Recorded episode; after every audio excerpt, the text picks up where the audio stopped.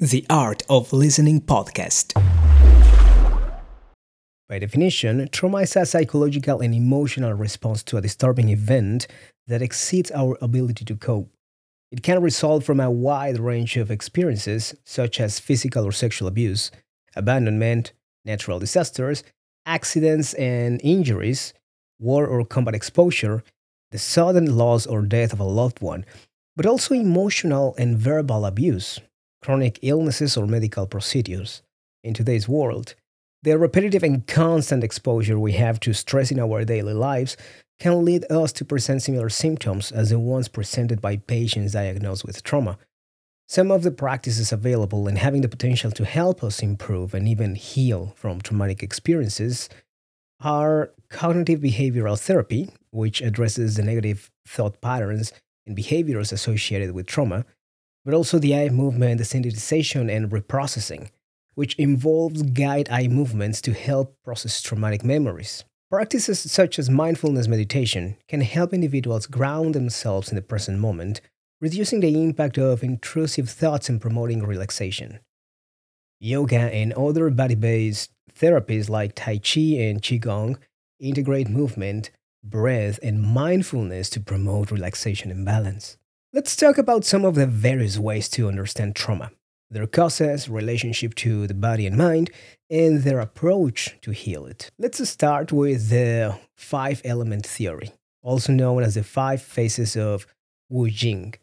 It's a fundamental concept in traditional Chinese medicine and philosophy.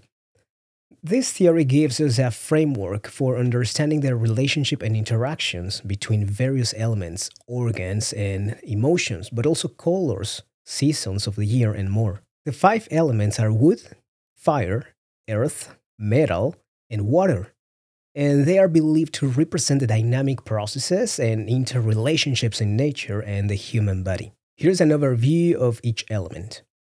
Wood. Associated organ is the liver and the gallbladder. It relates to the spring season, and it is attributed to growth, expansion, and flexibility. And their emotions are anger, frustration, and the color is the color green. Fire, associated with the heart and the small intestines, the pericardium, and the triple burner. The seasons of the year are summer, and it's attributed to heat, transformation, and circulation. The emotions linked to it are joy and excitement, while the color is red. The earth is associated with the spleen and the stomach. The season of the year is the late or second part of the summer. It attributes stability, nurturing, grounding, and the emotions are worry and overthinking, while the color is the yellow. Metal is associated with the lungs and the large intestine. The season is autumn, and the attributes are contraction, clarity, precision. The emotions are grief and sadness. The color is white. The water is associated with the kidney and bladder. The season is the winter. The attributes are flow, depth, storage. The emotions are fear and reflection, while the color can be either black or blue. Practitioners of traditional Chinese medicine use the five-element theory to analyze and understand patterns or disharmony in the body, diagnose illnesses, and develop treatment strategies. The theory is found in acupuncture, herbal medicine, dietetics, and other aspects of Chinese medicine.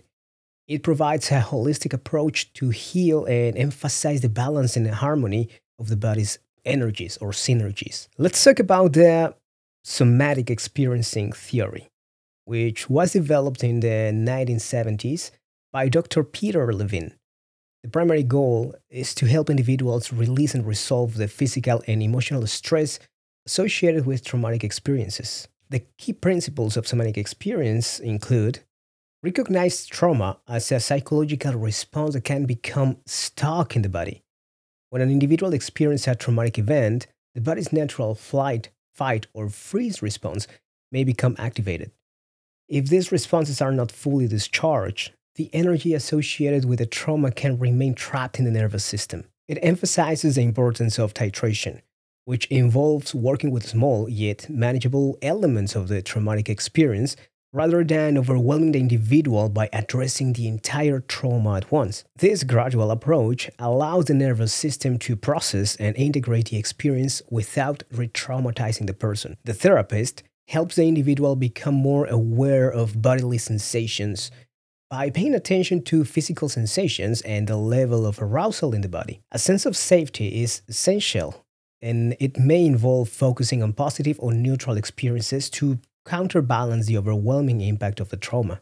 Pendulation is a somatic experience concept that is seeking for harmonious rhythm between activation and deactivation in the nervous system. It also aims to support the completion of the biological response to threat, allowing the body to discharge excess energy associated with trauma. This process helps prevent the chronic activation of the sympathetic nervous system, which is common in trauma survivors. Now let's move a little bit forward to the 1990s, and let's talk about the polyvagal theory, which is a concept developed by Dr.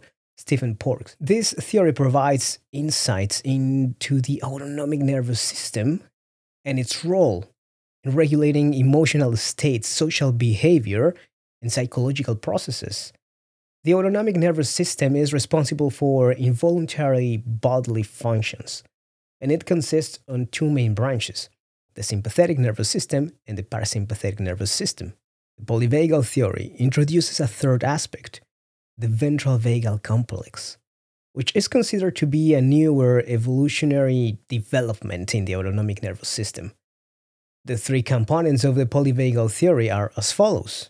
The ventral vagal complex, which is associated with feelings of safety and social engagement. When this complex is active, the body is in a state of calm, and the individuals are better able to connect with others and engage in social activities. The sympathetic nervous system, this is the fight or flight. This is a branch of the autonomic nervous system, and it becomes active in response to perceived threats, preparing the body for taking action by increasing the heart rate, dilating pupils, and redirecting blood flow to the muscles. The dorsal vagal complex, it's associated with the freeze or shutdown response. When the dorsal vagal complex is activated, the body may enter a state of immobilization, which can be a protective response in situations where fighting or fleeing is not possible. Polyvagal theory emphasizes the importance of understanding how these different aspects of the autonomic nervous systems interact in response to the environmental stimulus and social situations. It has implications for various fields, including psychology, trauma therapy, and understanding stress response. During my latest research about healing trauma, I came across a great book from Elaine Duncan, an acupuncture practitioner that incorporates all the ancient knowledge of traditional Chinese medicine in conjunction with the Western and new theories about healing trauma. In the theories that we discussed today, all of them talk about how trauma may be created by an interruption or open cycle in the natural healing process that our bodies go through when we are involved in a stressful or traumatic experience, and how not closing or completing these cycles may create an imbalance in the body and mind or nervous system, leading to multiple emotional, psychological, and even physical illnesses. In today's world, acupuncture is used to treat numerous disorders. For example, osteoarthritis, migraines, and lower back pain. It's also used to alleviate nausea and vomiting associated with chemotherapy in cancer patients.